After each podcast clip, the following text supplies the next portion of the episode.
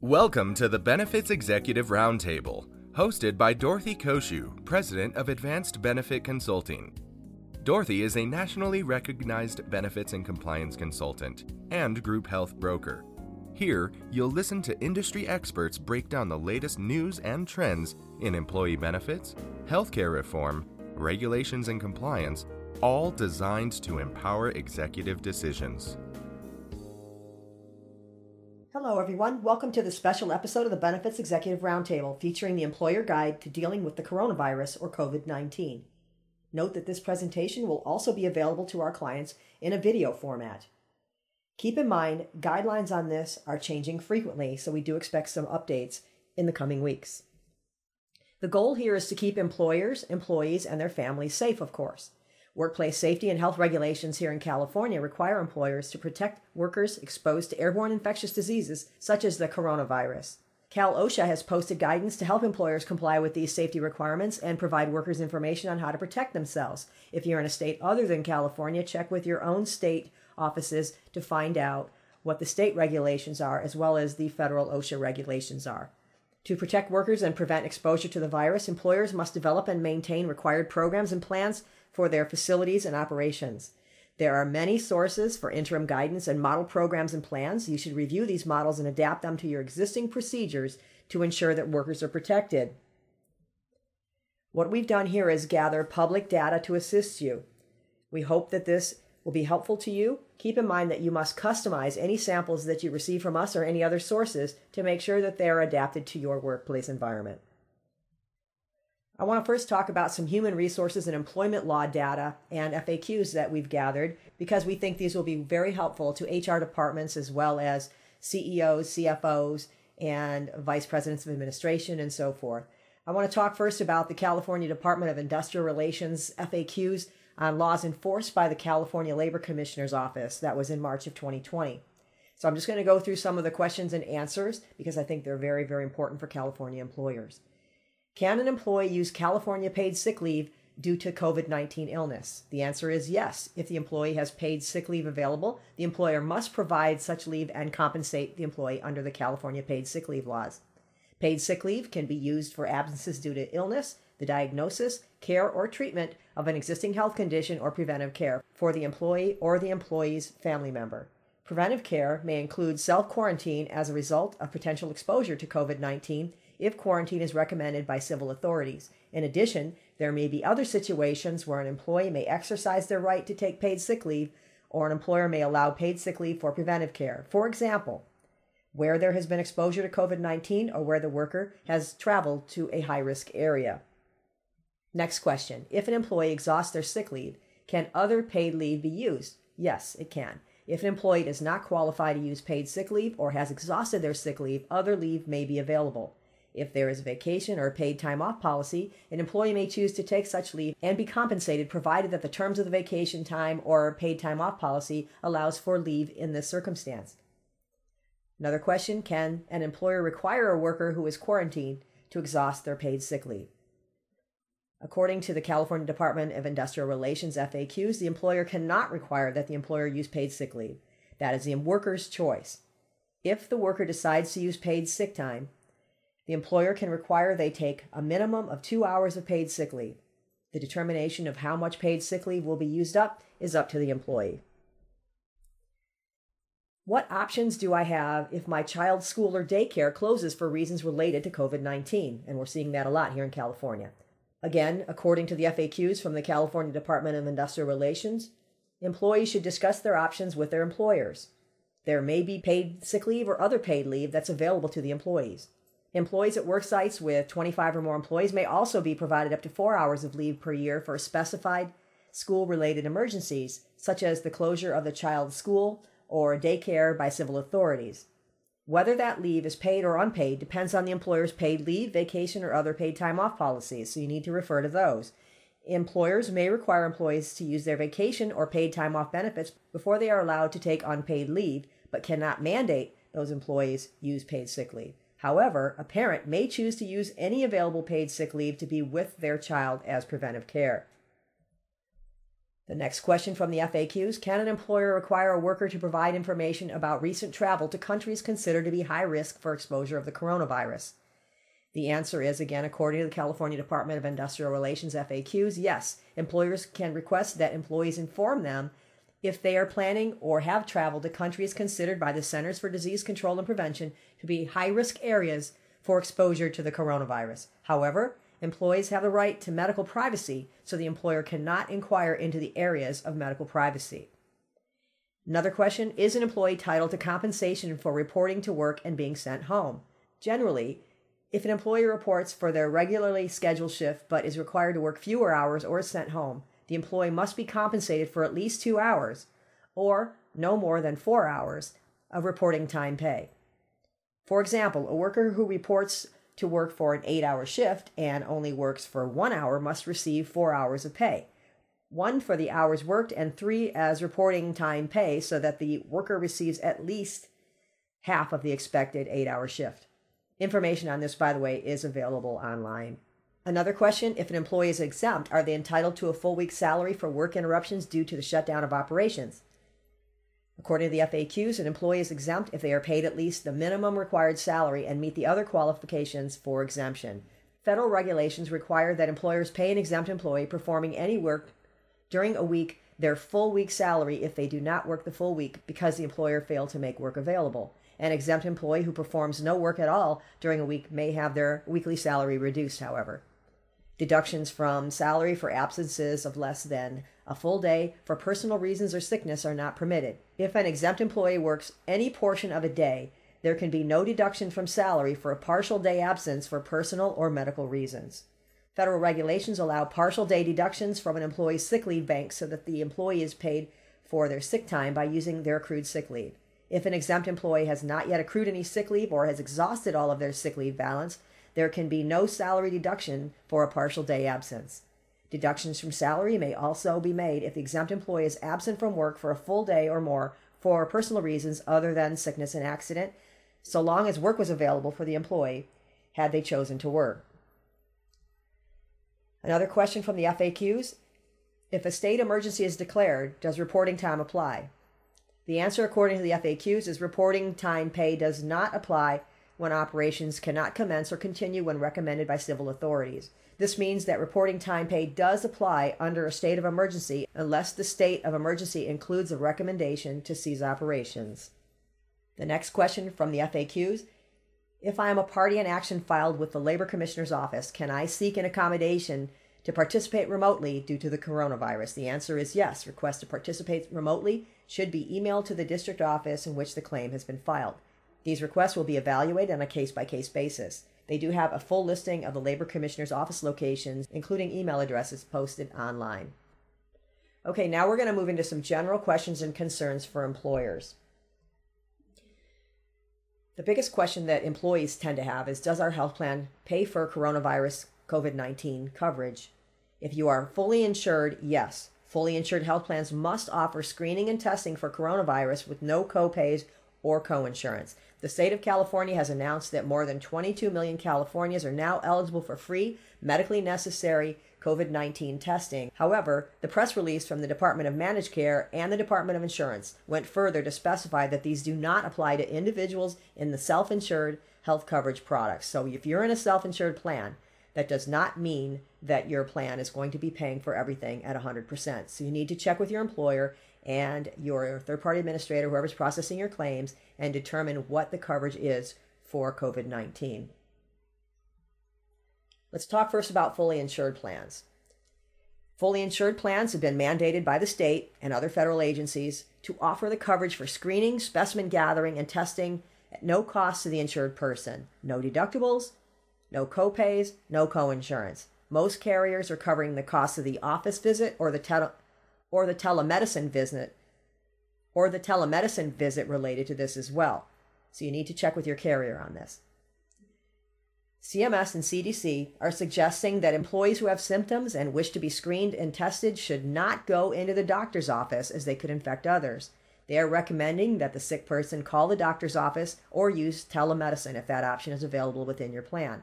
The doctor's office will screen them over the phone and send them to a local lab where they are set up to do the testing. In a fully insured plan, most employees can use telemedicine options, which is generally free or substantially less than an office copay, which we've seen quite often zero to five dollars, but it could be it could be more than that.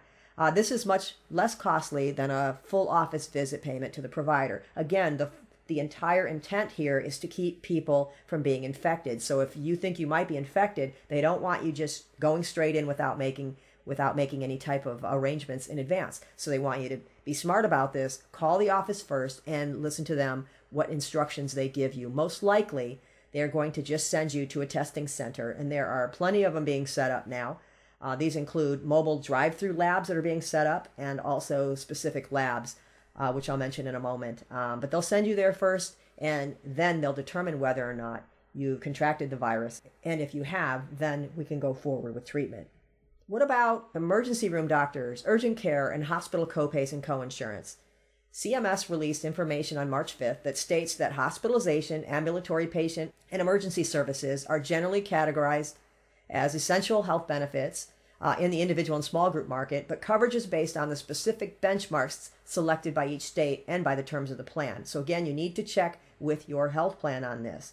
Large group market plans and self funded plans are not subject to essential health benefit coverage requirements. CMS states that you should check with your health insurance company to determine coverage for physician and hospital related services related to the COVID 19 diagnosis and treatment. For fully insured plans, the California Department of Insurance in their March 5th, 2020 bulletin stated that commercial health coverage insurers immediately must reduce the cost sharing to zero for all medically necessary screening and testing for COVID 19, including hospital, ER department, urgent care, and provider office visits where the purpose of the visit is to be screened and or tested for COVID-19. However, and this is very important for employers to understand, the California Department of Insurance as well as the Department of Managed Care for HMO products states that the insured members should inform the insurer's call center staff to advise insureds to call their provider's office or advise the nurse line for instructions about how to access care for screening and treatment of COVID 19 prior to in person visits to a clinic or an emergency care department. So, this allows for telemedicine in lieu of in person visits to the ER, the urgent care center, or doctor's office or use drive through testing sites, which most providers are encouraging to reduce the risk of spreading the virus. Keep in mind, that's the main focus. We need to stop the spreading of the virus. So they want to keep you contained until they know for sure that you have the illness.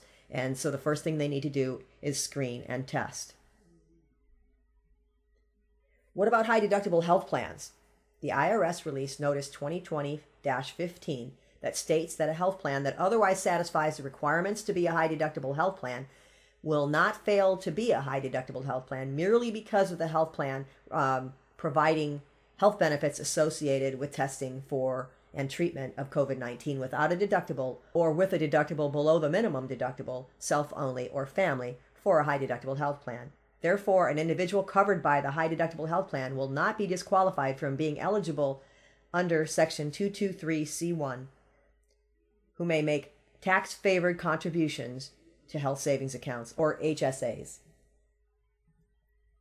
Let's talk now about self insured options because, as I said previously, they are regulating the fully insured plans. They are not regulating self insured plans. So, self funded plans are not regulated by state insurance laws. So, self funded plans need to make a decision about what you want to do about coverage for coronavirus or COVID 19. Once that decision is made, you must notify your third party administrator or ASO contracted administrator and your stop loss carrier because in some cases the stop loss carrier will want to know about this in advance. You may have to have plan amendments, so check with them if they're going to be requiring a plan amendment for this. Make sure that that's filed and signed with the plan administrator and the excess carrier. Our recommendation at Advanced Benefit Consulting is that self funded employers pay for the coronavirus testing and screening at 100% with no copays and no coinsurance. If you decide to do this, your stop loss carrier should agree to this up front. So have a conversation with them up front. We believe in this instance you should follow the guidelines of the state and federal entities. You may decide to pay for the charges if a diagnosis is given as any other illness. That is the most common thing we've seen so far. In other words, paying the testing and the screening at 100%. But then once they're diagnosed, then it goes right back into your normal plan benefits. That's what we see more often than not.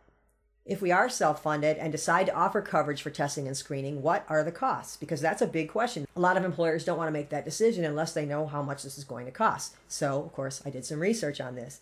CMS released the following allowable charges for related screening and testing, and they released the official codes for that. So you can rest easy that the total allowable is just a little bit over $87. Code U0001 is the official CDC test, and the allowable for that is $35.91. Code U0002 is for a lab performing a screening or a non official CDC test, and the allowable for that is $51.31. So again, the total allowable for the two is $87.22. So that's pretty low, and that's why I would suggest definitely that self funded plans cover that 100%. You'd rather have them tested up front and know uh, whether they're sick or not because some people, you know, if they don't have that being covered at 100%, may not go and find out, and then they've, you know, they're reporting to work and, and spreading the disease around your office, and you don't want that. As a self funded plan, should we also cover the office visit at 100% with no copays, no deductibles, and no co insurance like the fully insured plans? Keep in mind that this is an individual plan and employer decision. The government and fully insured carriers are paying for the costs for the fully insured plans. As a self funded employer, these are your costs. This is coming out of your pocket, okay? Fully insured plans often have telemedicine options. CMS and CDC are suggesting that employees who have symptoms and wish to be screened and tested should not go into the doctor's office. They're recommending that the sick person call the doctor's office, as I stated before, or use telemedicine. Um, the doctor's office will screen them over the phone and send them to a local lab where they are set up to do the testing. If your health plan, your PPO, your EPO network, or other vendor like a, a reference based pricing vendor offers telemedicine as an option, covering the cost of the office visit can be included through telemedicine.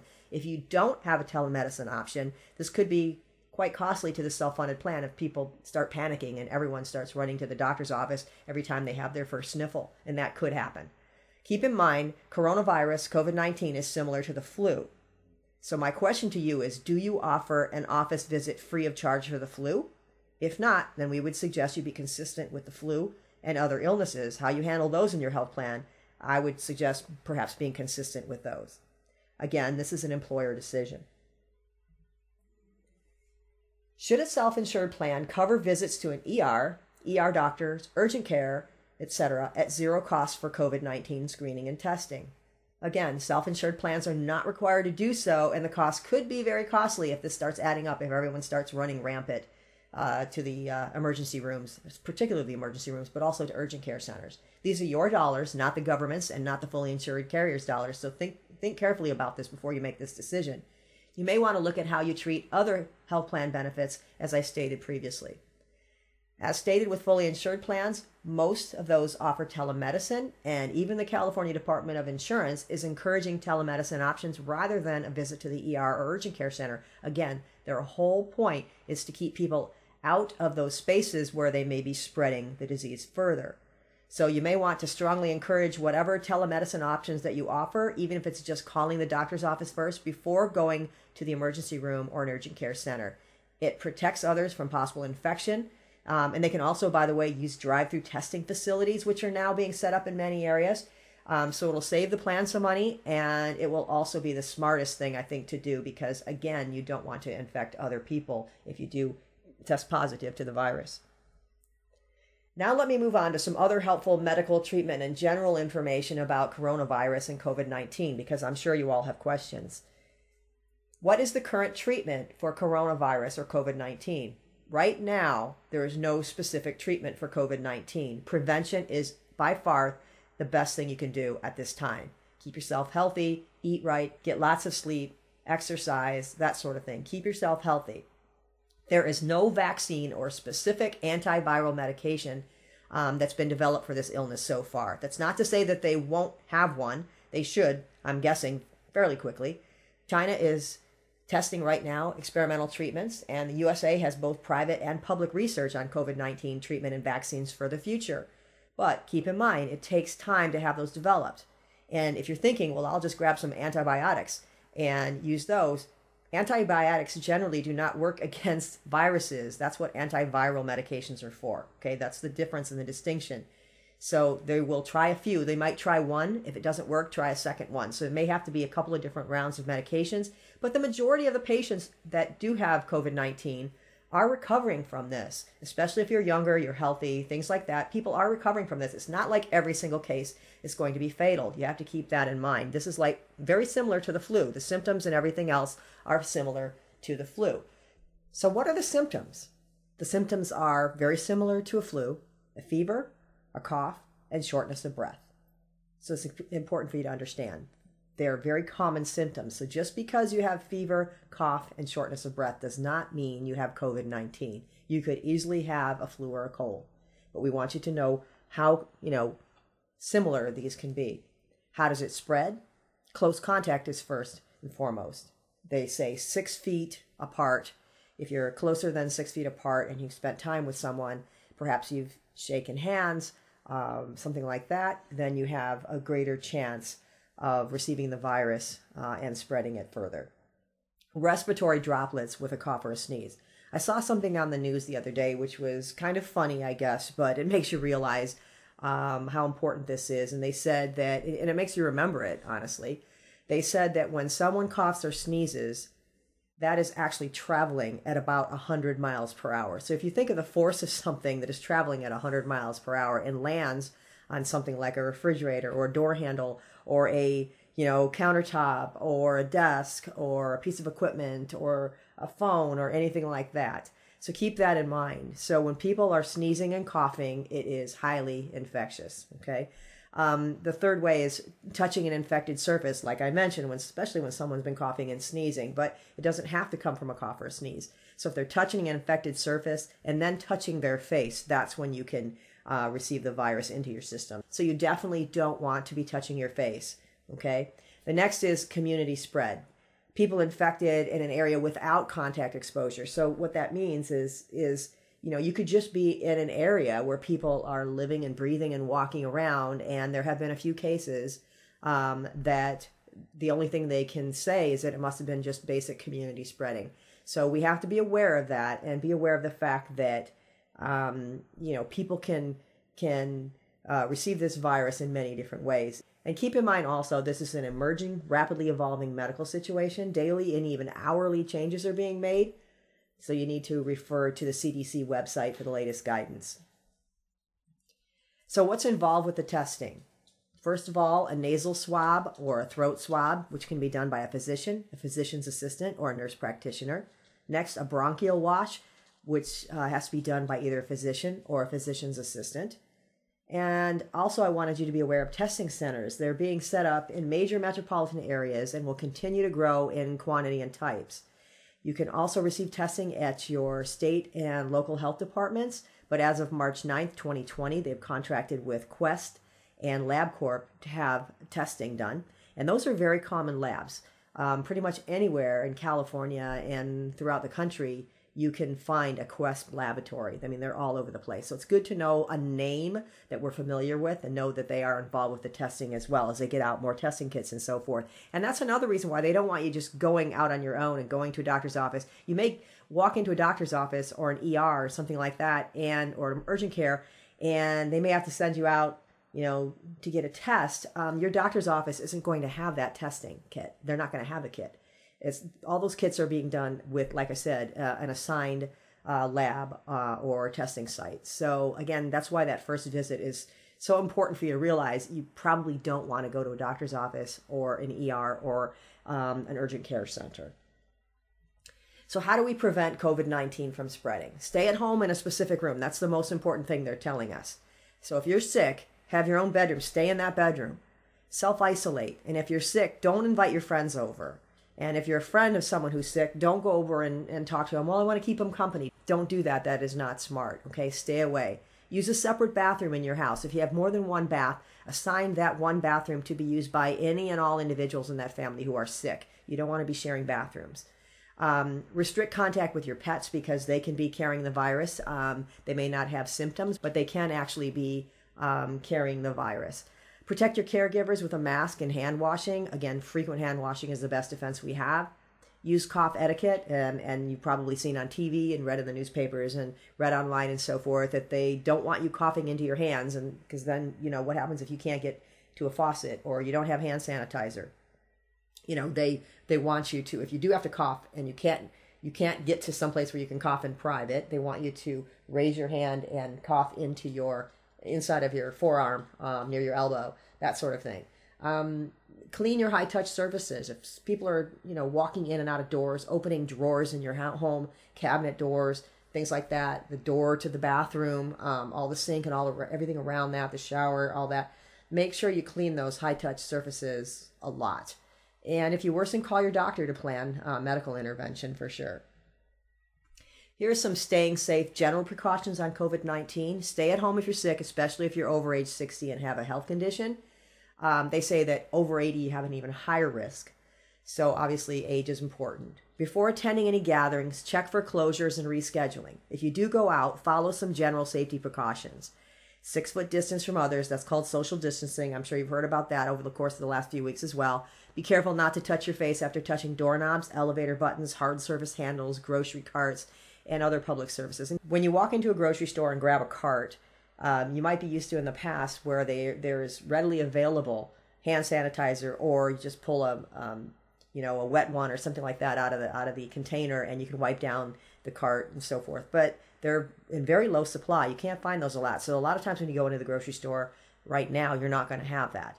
So be aware of that. Smarter thing to do would be able to maybe perhaps carry your own hand sanitizer um, or sometimes I wear gloves when I walk into the grocery store, to be honest. And then as soon as I leave the grocery store and come home and unload my groceries and so forth, I take those gloves. And, and a lot of times when I go out in public now, um, and I was doing that at um, sporting events as well, right before they shut down the sporting events. I was, because people are always high fiving, um, I would wear gloves, uh, especially in, a, in, an ice rink, for example. I, uh, I love ice hockey. So I attend a lot of games, and people would high five when someone scores the goal. So I was wearing gloves, and then when I would go home every night, I would wash those gloves and hang them to dry, so the next day they'd be dry, and I'd put them back in my purse and back in my jacket pocket. So you might want to think of that as well. Um, use other ways of greeting people, hugs and handshakes. Although you know that is a you know something we enjoy doing, um, it's not a smart thing to do right now. And I'm a hugger, so I'm guilty of this. I have to learn not to hug people now because I always walk up with, you know, to someone that I like and that I've known for a long time and give them a hug. No hugs, no handshakes. And again, handshakes, you walk into a business meeting, the first thing someone does is shake your hand.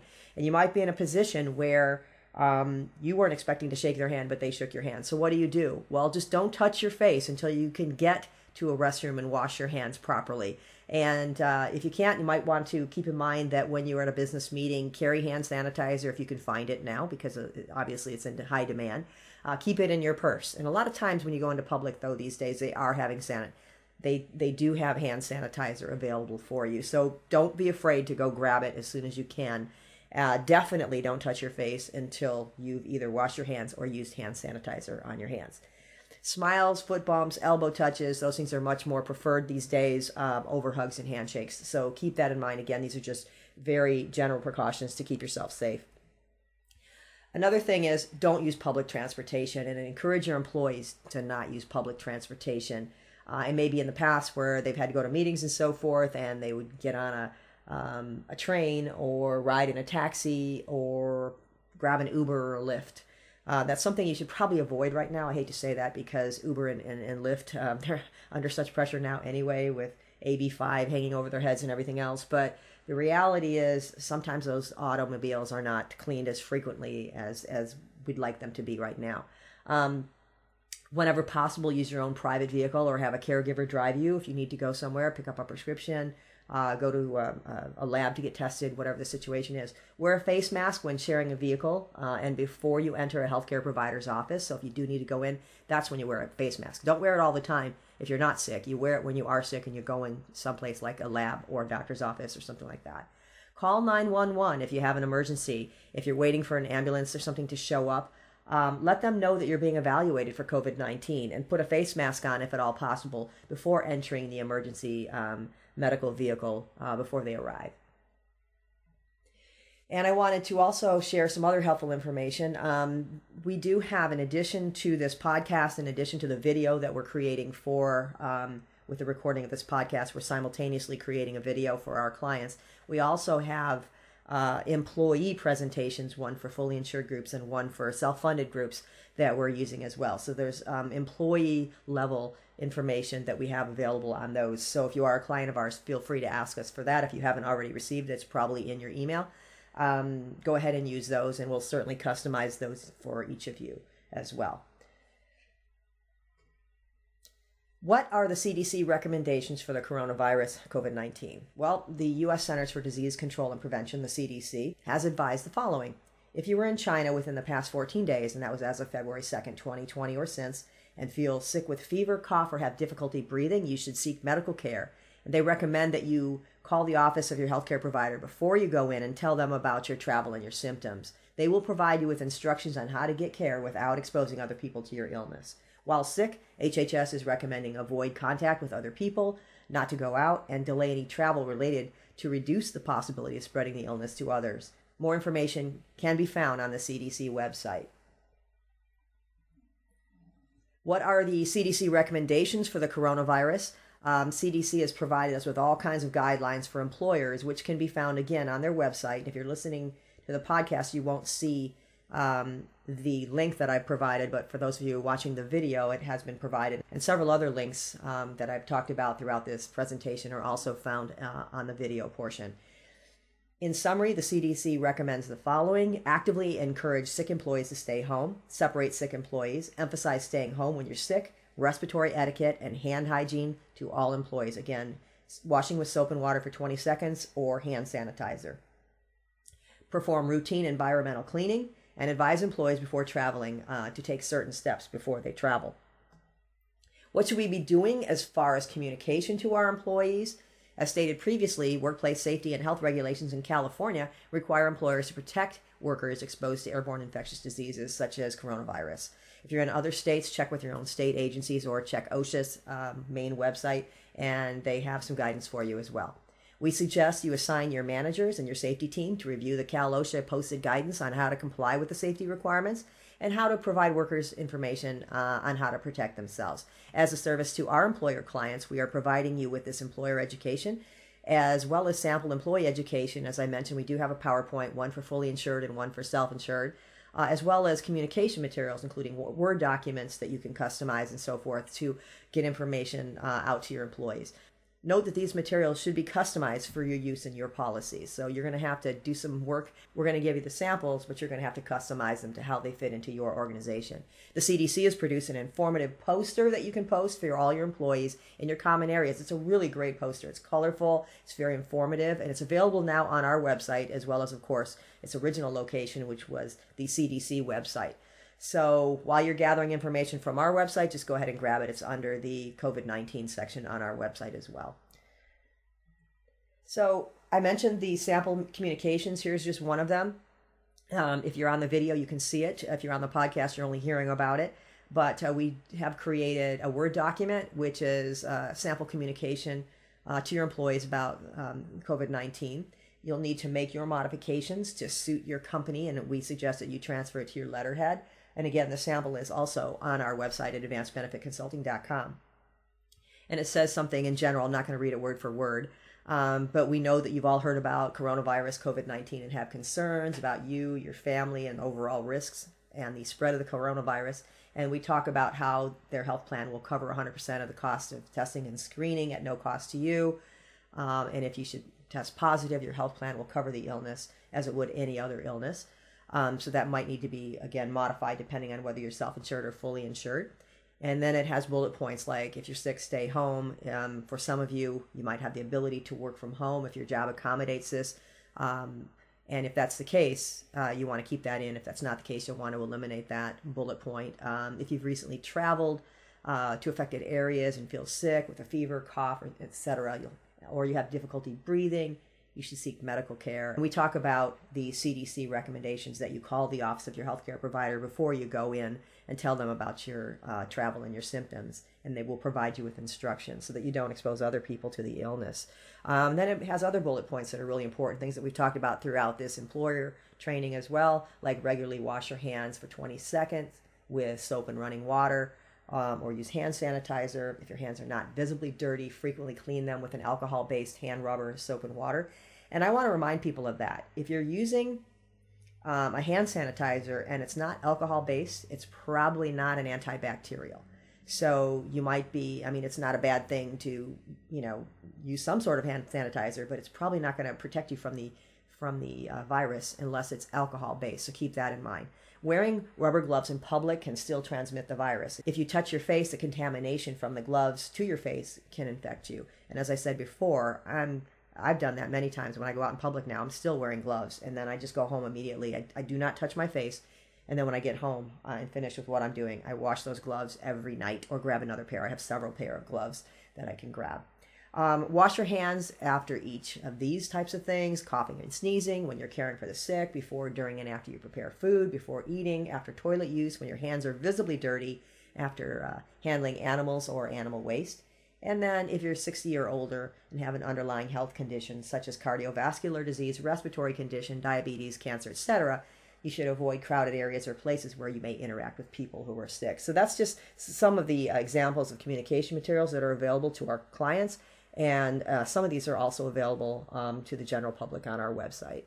Um, it's really important that employers understand that you need to create some policies on this. After reviewing this material, as well as the guidance from Cal OSHA, we recommend that you create specific policies for your organization, which includes items such as this cleanliness policies at your office, how often you're going to clean, who's going to clean, where you're going to be cleaning, etc. Um, distance requirements for employees um, and for what locations and departments. They may be already separated with cubicles, and if that's the case, that's great. Um, but they might be on a production line, and you might have a lot of people within you know a small amount of space. So those are situations where you might have to kind of rethink that and see if you can maybe move some of the machinery a little bit or something like that. Um, so figure out what works for your organization, what your training requirements are, and again, we're we're presenting this to you as kind of an employer guide to help you make these decisions. And then again, we're we're offering to our clients uh, those employee um, powerpoints and so forth as well. But whatever you're going to do to train your employees, just make sure you keep them up to date uh, and have something available because that again is something that you need to do in the state of California and I'm sure other states do something similar as well. A review of how your internal sick leave, FMLA, California sick leave policies or other state policies, um, and how all your other policies relate and coordinate with the coronavirus policies. Um, what should employees do when they're sick? You need to advise them of that. Who do they contact? What do they do? Are they staying home? Hopefully, you're telling them to stay home if they're sick what employees are entitled to. So you might want to have your HR department put something together with the, you know, they're entitled to these benefits, this sick leave policy, and the, you know, this is what you have available to you through state disability, um, et cetera, et cetera. So put those policies together. They're really important. Um, and of course, there are plenty of resources that employers can use. We put together a list for them. They're on our website. And if you're again watching the video portion of this, you'll see them along with several links in front of you. Like I think there's three, three or four slides full of uh, resources and links. But if you're just listening to the podcast, of course you can't see the links. So I'm just going to um, just spell out to you this, the government sites that you can go to: the Centers for Medicare and Medicaid Services, the CDC, the California Department of Insurance, the California Department of Managed Care, California Labor and Workforce Development, California Labor Commissioner, San Francisco Office of Labor Standards, the U.S. Department of Labor, the California EDD, Cal OSHA, or OSHA if you're out of California, uh, the Department of Health and Human Services, and the World Health Organization. They have a tremendous amount of resources available to you. And again, if you're watching the video as I'm going through these slides, you can see the actual links. So those should help you quite a bit. And depending on what your topic is that you're looking for, these links should probably give you a pretty good idea of such. I want to thank everyone for listening to or watching the video of our employer guide to coronavirus COVID 19. Again, this was prepared by my office, Advanced Benefit Consulting, for the use by its employer clients and guests, as well as podcast listeners. Um, this information we gathered from public sources, and I named them all pretty much just a second ago. Uh, and I also want to tell you, as we do at every uh, podcasts and with every video that of course this is not intended to be legal or medical advice we always recommend that you consult with your legal counsel as situations vary i'm sure you're going to hear that again at the end of your uh, podcast as well so i apologize for that in advance But this information is current as of March 14th, 2020. And as I said before, it's changing daily. So we do suggest that you visit the resources um, listed in this podcast and in this video uh, on a regular basis to stay up to date. And those of you that are our clients, you will be getting continuous updates from me personally. Um, and just go ahead and review our website at advancedbenefitconsulting.com. I'm sure you'll find plenty of resources there for you to help. So thank you very much. Thanks for listening. Stay tuned for compliance tips, cost containment ideas, new trends, and decision making tools. This podcast is produced by Advanced Benefit Consulting, Anaheim, California. All views expressed are those of the host or interviewees and not necessarily those of Advanced Benefit Consulting. Information contained herein should not be construed as legal advice. We always recommend that you consult with your legal counsel as situations do vary. Ms. Cociu can be reached at 714 693 9754 Extension 3, toll free at 866 658 3835, or visit our website at advancedbenefitconsulting.com.